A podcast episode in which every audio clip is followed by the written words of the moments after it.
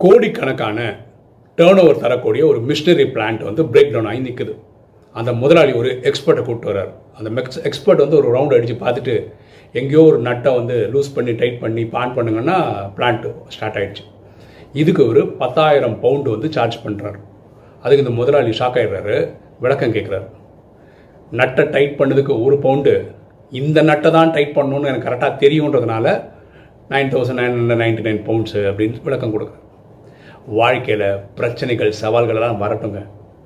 அதுதான் நமக்கு அனுபவங்களை கொடுக்குது. அந்த அனுபவம் தான் நம்மளை எக்ஸ்பர்ட் ஆக்குது. எண்ணம் போல் வாழ்வு.